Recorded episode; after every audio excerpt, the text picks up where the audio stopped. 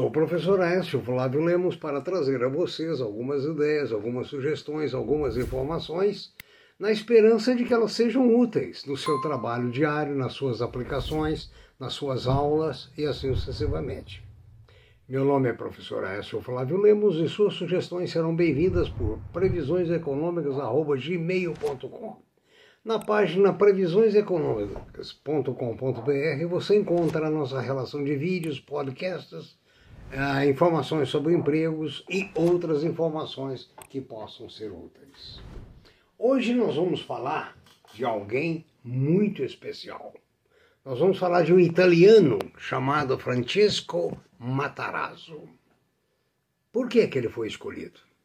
Ele foi escolhido porque ele foi um empresário resiliente, insistente, trabalhador, que mostrou que só com trabalho, dedicação, amor e um pouco de sorte se consegue êxito na vida. Trabalhou demais, lutou demais, fracassou muitas vezes, levantou diversas vezes. Francesco Matarazzo nasceu em 1854 na Itália. Ah, sofreu muito inicialmente quando seu pai foi assassinado. No, do assassinato de seu pai resultou que ele passou a dirigir as empresas ainda jovem e fracassou, até porque a Itália, ali na, na, nessa época, passava por uma fase muito difícil. Né? Então, resultado, ele quebrou ah, o pai, perdeu o pai, quebrou, perdeu as empresas. Recebi uma carta de um conterrâneo dizendo que o Brasil era o país de oportunidades.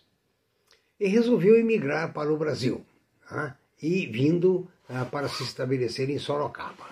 Mas aí, quando ele pisa em solo brasileiro, vem o primeiro grande azar. O que foi o primeiro grande azar?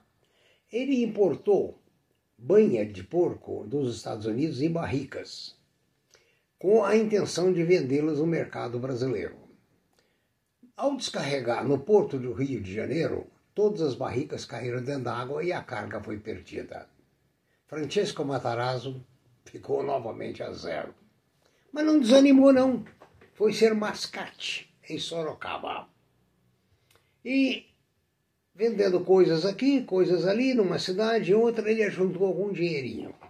Ajuntando esse dinheirinho, ele resolveu voltar às banhas de porco, importando dos Estados Unidos algumas barricas. Mas as barricas eram muito grandes.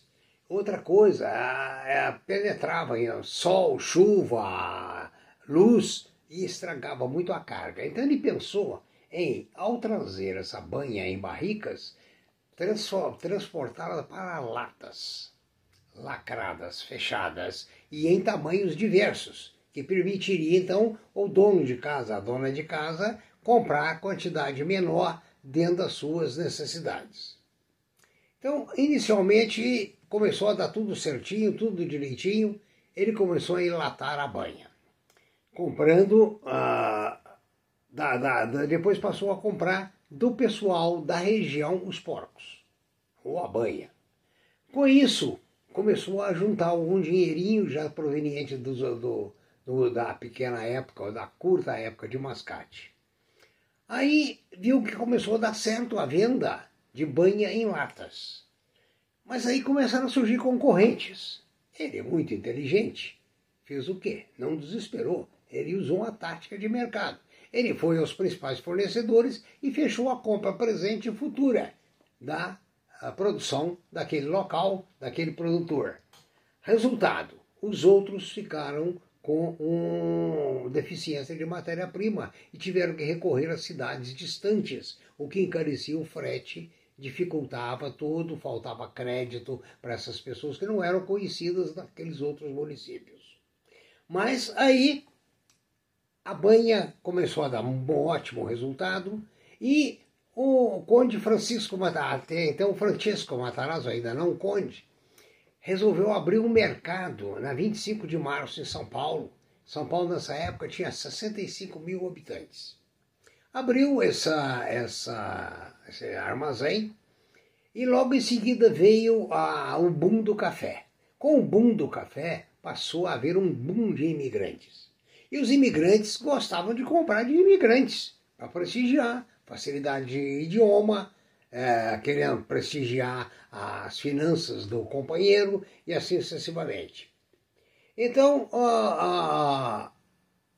abriu o mercado em São Paulo, em conjunto com seu irmão, né, e deixou, a, digamos assim, a exclusividade da banha e passou a negociar outros produtos. Né? Então, é, também, ao mesmo tempo, ele criou uma filial no Rio Grande do Sul para comprar porcos, para comprar banha. Né? Ah, daí, então, ele pensou em aproveitar a carcaça do porco para fazer algum uso, e principalmente para fabricar botões com os ossos. Então, os ossos viraram matéria-prima para a fabricação de botões e outros artigos. Aí ele resolve trazer mais dois irmãos, dois ou três irmãos, dois irmãos da Itália. Os negócios cresciam, ele precisava da família. Né? O Porto de Santos estava sendo construído, né? então surgia a oportunidade de exportar para outros países e também exportar por via marítima para diversos estados brasileiros, como Bahia, Pará eh, e outros estados que ficam à costa do Oceano Atlântico. Né? O, os irmãos dele é, não, não, não, não, aprovaram tanto a ideia, é, as ideias de Matarazzo. Aí ele procurou os bancos para ver se continuar, conseguia crescer. Ninguém deu crédito a ele. Né? Então resolveu vender as fábricas de banha, vendeu e chamou o irmão Andréa, ah, junto com Francisco, que passaram a importar e distribuir a farinha e outras mercadorias, principalmente farinha de trigo. Cuba e os Estados Unidos entraram em divergência. Os Estados Unidos entrou em guerra com a Espanha. A farinha escasseou. E o estoque que ele tinha, ele ganhou muito dinheiro. Foi à Argentina e estabeleceu um comércio de compra na Argentina. O transporte era difícil, era problemático e não havia acordo comercial entre o Brasil e a Argentina. Mas ele conseguiu matéria-prima e trouxe. Né? Aí, para diversificar os fornecedores, né, ele, ele continuou com os Estados Unidos e com a, a Argentina. Então, ele resolveu produzir o trigo aqui no Brasil, para fazer a farinha. Então, passou a ter três fornecedores: o Brasil, a Argentina e os Estados Unidos. E ele produzindo a própria farinha, numa época de escassez. Então os preços ajudaram demais. Né? Daí ele foi expandindo para ser um pouco menos, uh, menos longo, ele passou a produzir sabonetes, originário aí da, da banha, é, pregos, é, farinha, ah, comprou uma refinaria de açúcar, ah, uma destilaria de álcool e começou a expandir o seu império. Ah. Então, suas empresas eram dirigidas uh, onde hoje é a Prefeitura de São Paulo. Aquele prédio foi ele que construiu. Né? Ele visitava suas fábricas pelo menos uma por dia. E ele reinvestia todo o seu lucro nas suas empresas. Né?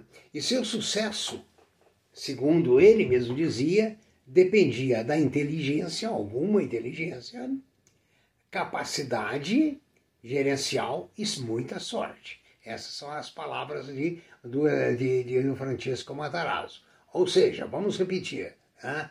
ele achava que dependia de uma certa capacidade gerencial, sorte e inteligência. Chegou a ser o sexto homem mais rico do mundo. Né? E durante a Primeira Guerra Mundial, ele levou muito alimento para as vilas italianas que estavam é, em guerra e é, sem suprimentos. Com isso, o rei da Itália lhe concedeu o título de conde, conde Francesco Matarazzo. O golpe, da, o primeiro golpe da sua vida foi quando seu filho Ermelindo Matarazzo morreu num acidente de automóvel na Itália. Ele nunca superou essa perda, que aliás eu também experimento, eu perdi uma filha e a gente nunca supera. A verdade é essa. Né? Ah, adquiriu um terreno em Água Branca de 100 mil metros quadrados em São Paulo, onde ele concentrou todas as suas fábricas. Foi um homem ausente das questões políticas e nunca se naturalizou brasileiro. Continuou italiano a vida toda. mantinha algum vínculo com a política italiana, mas nenhum vínculo com a política brasileira.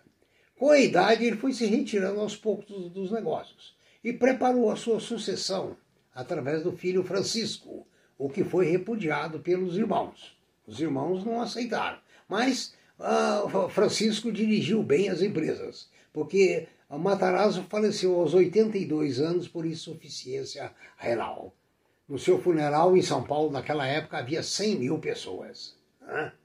Na época da morte, ele era o italiano mais rico do mundo e do Brasil. Ele tinha 20 bilhões de dólares. Bom, morreu, família sucedeu, até 1969 tudo correu bem. Em 1969, o grupo entrou no primeiro declínio, com o primeiro balanço negativo. O Francisco foi sucedido por Maria Pia Matarazzo, que até há pouco tempo aparecia muito nos jornais, não sei se ainda é viva. Aí, desse período em diante, diversas empresas entraram em declínio, ah, ações trabalhistas, balanços negativos, ah, até que a mansão foi destruída, dizem que por um, um vendaval, em 1956. Só restou desse império o sabonete Francis, de um deles, e dos homens importantes da família Matarazzo, que resta hoje, segundo informaram, é o senador Eduardo Matarazzo Suplicy. Bom, aí fica uma série de, de lições. A coragem, a resiliência desse homem em lutar, perder, cair no chão e levantar. Nós temos essa resiliência. Segunda aula, nós vimos que o desastre das empresas familiares é um problema muito sério. É difícil uma empresa familiar ter sucesso. Vocês viram que de 1969 para cá já apresentaram balanços negativos e daí para frente só declínios. Hoje, praticamente só existe a fábrica de sabonete Francis de um dos herdeiros do grupo Matarazzo. Ficou aqui uma lição, ficou uma bela aula, uma aula de resiliência uma aula de um verdadeiro estadista empresarial, né? um homem de fibra que as, os problemas pessoais não derrubaram a sua capacidade de trabalho, lutou até o fim, né? mas nós vimos com, nas empresas familiares, um dos últimos vídeos, a dificuldade de manutenção da capacidade do fundador. Infelizmente, eu conheço ou conheci outros fundadores que, após seu falecimento, é, as empresas fracassaram. Hoje nós ficamos por aqui e no próximo vídeo darei notícias sobre diversas empresas onde você é acionista para você ver o seu posicionamento. Muito obrigado, tenha um bom trabalho e prudência.